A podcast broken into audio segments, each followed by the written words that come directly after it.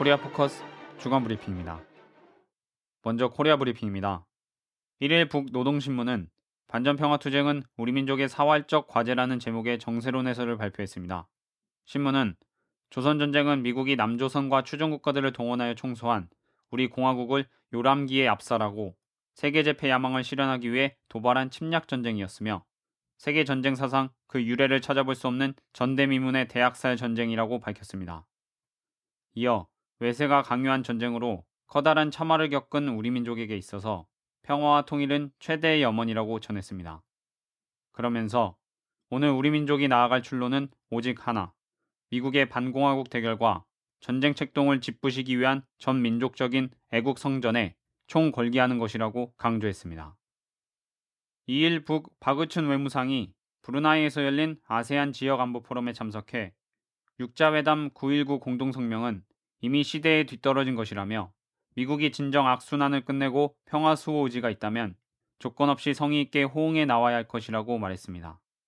북 최명남 외무성 국제기구국 부국장도 아세안 지역 안보 포럼 회의 직후 남코리아 기자단과의 일문일답에서 조선 비핵화라는 말이 있을 수 없다며 핵무기를 갖게 만든 것이 미국인데 이제 와서 누구더러 핵무기를 없애라는 것이 말이 되겠느냐고 비난하고 미국 핵무기에 맞서 우리는 자위적인 견지에서 핵무기를 가졌다고 강조했습니다. 조선신보는 3일 15년 노동교화형을 언도받은 미국 국민 배준호가 농사일을 하고 있다는 것을 현지에서 확인했다고 보도했습니다. 신문은 배준호는 아침 6시에 기상하고 오전 8시부터 저녁 6시까지 노동하고 있다며 그 사이에 점심시간과 두 번의 휴식시간이 있으며 하루 8시간 노동제가 적용되고 있다고 전했습니다. 배준호는 자신의 죄행은 용서받기 어려운 행위이지만 조선 정부가 선처해주고 미국 정부가 노력해주어 조속히 돌아갈 수 있도록 도와줄 것을 요청한다고 하면서 좋은 결과가 나올 수 있도록 분들이 나서주기를 부탁드린다고 밝히며 조선에 입국하여 구속된 이후 전화 통화, 편지, 면회들을 통하여 거듭 자신이 풀려나올 수 있게 해줄 것을 요청하였다고 말했습니다. 조선중앙통신은 4일 논평을 통해 북남 순회 상봉 다마락 공개는 세계 외교사에서 있어 본 적도 있을 수도 없는 정치 협잡배들의 망동이라고 지적했습니다. 이어 보수패당이 지난 대통령 선거 당시 정보기관을 불법적으로 선거에 개입시켜 판세를 뒤집은 것은 전대미문의 정권 강탈 행위라며 정보원 대선 개입 사건이 드러나 헤어나기 어려운 파멸의 함정에 빠지게 되자 여론의 이목을 딴 데로 돌리기 위해 극비 문서 공개를 주패장으로 쳐든 것이라고 논평했습니다. 계속해서 순회 회담 내용마저 불순한 정치적 목적 밑에 난도질 당하는 판에 도대체 순회 상봉, 정상외교의 진정성을 과연 믿을 수 있겠는가라고 물었습니다.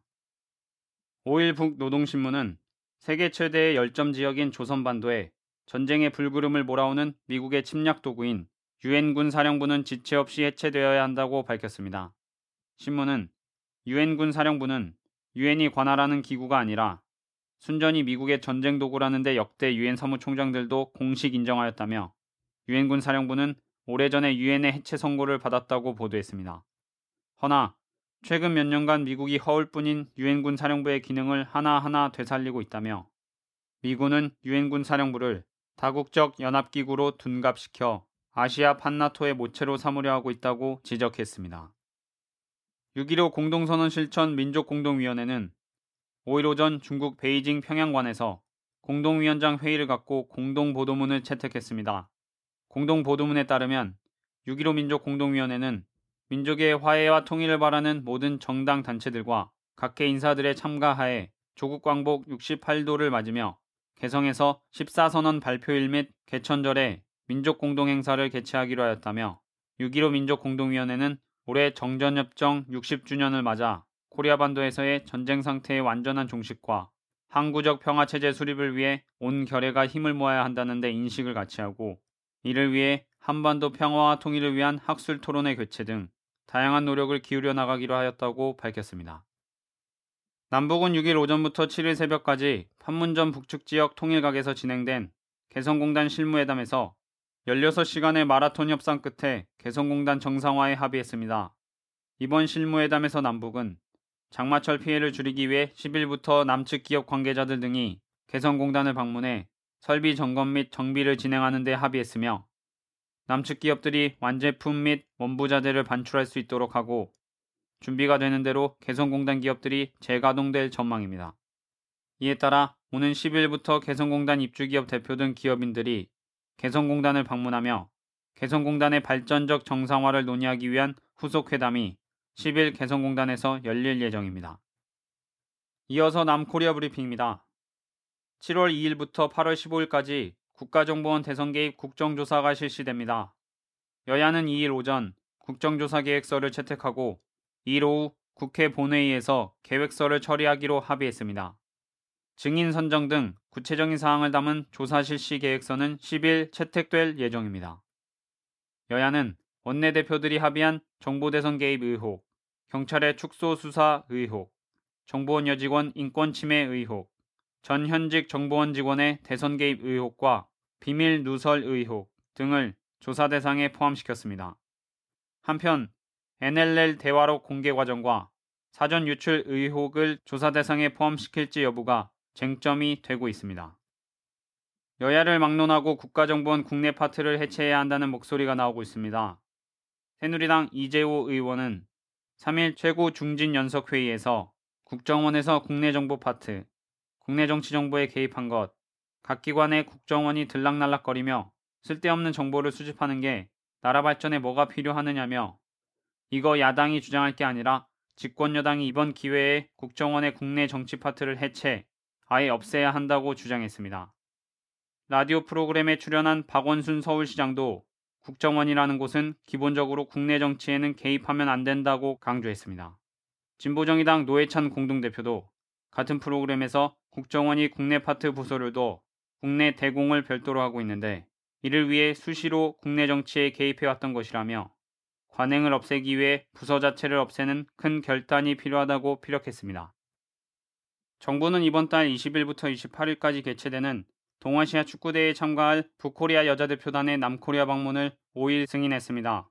통일부는 이날 북 여자축구팀이 오는 18일 중국 베이징을 통해 입국해 남중 1과 3차례 경기를 한 뒤 28일 출국할 예정이라고 밝혔으며 제1조선인 총연합회 소속 응원단 41명도 북 여자팀 응원을 위해 입국할 예정이라고 전했습니다. 북코리아 스포츠팀이 남코리아를 방문하는 것은 2009년 4월 남아프리카 공화국 월드컵 예선 남북전 이후 4년 3개월 만입니다. 참여연대와 민주사회를 위한 변호사 모임 등 213개 시민사회단체로 구성된 국정원 대선 개입과 정치 개입 진상 및 축소 은폐 규명을 위한 긴급 시국 회의는 6일 저녁 서울시청 앞 광장에서 제2차 국정원에 납치된 민주주의를 찾습니다라는 이름으로 촛불 집회를 열었습니다. 이날 집회에는 주최 측 추산 1만여 명의 시민이 참석해 정보원을 규탄하는 촛불 집회가 시작된 지난 21일 이후 최대 규모를 기록했습니다. 민주당과 통합진보당, 진보정의당 소속 국회의원 10여 명도 장애투쟁을 표방하며 집회에 참석했습니다. 5일 최저임금위원회가 내년도 최저임금안 5,210원을 의결했습니다. 올해 4,860원이었던 최저임금보다 7.2%인 350원 증가했으나 이는 경제협력개발기구 회원국과 비교해 여전히 하위권에 머물러 있습니다. 주 40시간 근무, 월 209시간 기준으로 월 108만 8,890원이며 임금 노동자 1,773만 4천명 중 14.5%에 해당하는 256만 5천명이 새로운 최저임금을 적용받을 것으로 추산됩니다. 노동계는 그간 올해보다 19.1% 올린 5,790원을 제시했으나 경영계는 단 1퍼센트 오른 4,910원을 각각 수정안으로 제시해 왔습니다. 국제민주법률가협회 부대표이자 프랑스 알제리 전쟁 당시 알제리 시민들의 권익 보호에 힘쓴 평화 활동가이기도 한 홀렁베이가 자주 통일과 민주주의를 위한 코리아 연대의 초청으로 남코리아를 방문했습니다. 베이는 4일 6.15 학술본부 간담회를 시작으로 5일 범민련 남측본부 금요행동, 민주노총 비대위 간담회, 오종렬 한국진보연대 의장과의 대담 등의 일정을 가졌으며 6일 서대문 형무소 방문, 민주사회를 위한 변호사 모임 간담회, 쌍용차 노조 간담회, 대한문합 정의구현 사재단 미사, 서울시청 촛불 집회에 참여했고 7일에는 남일당 방문과 대중강연을 진행했습니다. 국제민주법률가협회는 유엔 산하기구로 1946년 파시즘에 반대해 창립한 비정부 기구이자 세계 90개국의 법률가 단체와 법률가들이 활동하는 국제 평화인권 단체입니다. 끝으로 국제 브리핑입니다.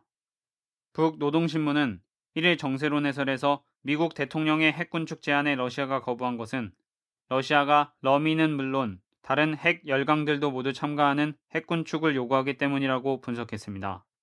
신문은 미국의 핵군축 제안은 러시아의 전략적 억제력을 무력화하고 무장해제시킴으로써 저들의 확고한 군사적 우세를 보장하자는 것이라고 밝혔습니다.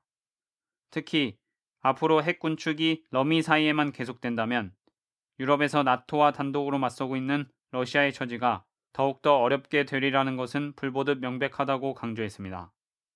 또 러시아는 미국이 추진하는 유럽 미사일 방위 체계가 자국의 전략적 억제력을 무력화하기 위한 것이라고 보고 있다고 전했습니다.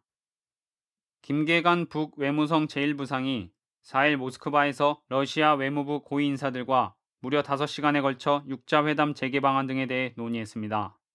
러시아 외무부는 회담 후 보도문을 통해 코리아 반도의 긴장을 완화하고 2005년 9.19 공동성명에서 합의된 원칙에 기초해 육자회담의 조속한 재개를 위한 환경 조성에 함께 노력할 필요가 있다고 밝혔습니다. 또 코리아 상황 안정화가 대규모 다자 경제 프로젝트들을 추진할 수 있도록 해줄 것이라는 점도 지적됐다고 덧붙였습니다. 한편 청와대 주철기 외교안보수석도 제4차 고위급 안보회의 참석차 2일 러시아로 출국했습니다. 주철기 수석의 출국은 비공개로 진행됐으며 출국 사실은 3일 언론에 보도됐습니다. 4일 미 국무부 대변인 젠 사키는 정례 브리핑을 통해 자세한 사항은 말할 수 없지만 미국은 북코리아와 대화할 수단을 가지고 있다고 밝혔습니다. 사키 대변인은 미국은 영내 동맹국들과 공조해 비핵화를 위해 북에 필요한 압박을 가하는 것에 집중하고 있다며 며칠 전 존 케리 국무장관이 브루나이에서 열린 아세안 지역 안보 포럼에서 동맹국들과 회동한 것도 이런 노력의 일환이라고 전했습니다. 한편 중앙일보는 5일 워싱턴의 외교 소식통을 인용해 뉴욕 채널의 북측 담당자로 장일훈 전 외무성 국제기구국 과장이 최근 부임했다고 보도했습니다. 장일훈 차석 대사는 평양 외국어대 출신으로 90년대 초반 북측 통역관으로 활동했으며 94년 제네바 합의, 2000년 올브라이트 미국무 장관의 방북 때 참여한 바 있습니다. 지난 3일 헌정사상 최초로 자유선거로 집권한 무함마드 무르시 이집트 대통령이 집권 1년 만에 축출됐습니다. AP통신 등에 따르면 이집트 군부 지도자인 압둘 파타흐 시시 국방장관이 3일 밤 무르시 대통령의 권한 박탈과 임시적인 헌정 중단, 조기 대선 실시 등을 발표했습니다. 언론들은 독단적 국정 운영과 해결하지 못한 빈곤 문제가 무르시 대통령이 물러나게 된 배경이라고 설명했습니다. 한편 지난달 30일 이집트 전역에서는 1,400만 명 이상이 무함마드 무시르 대통령 퇴진 시위를 벌인 바 있으며 이는 이집트 인구 8,400만 명 중 6분의 1에 해당하는 규모로 이집트 역사상 최대 규모로 알려졌습니다. 현지 시간 2일 이라크에서 폭탄 테러와 총격으로 최소 56명이 사망하고 147명이 부상당했습니다.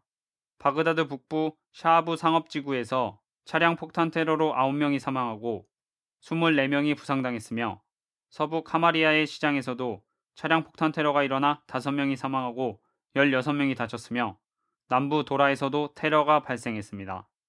연합뉴스는 대부분 공격이 시아파 거주 지역에서 일어나 알카에다와 연계된 순위파 민병들의 행위로 추정된다고 보도했습니다. 유엔은 지난 한 달간 이라크에서 폭탄 테러 등으로 761명이 숨지고 1771명이 다쳤다고 밝혔습니다. 코리아 포커스 주간 브리핑이었습니다.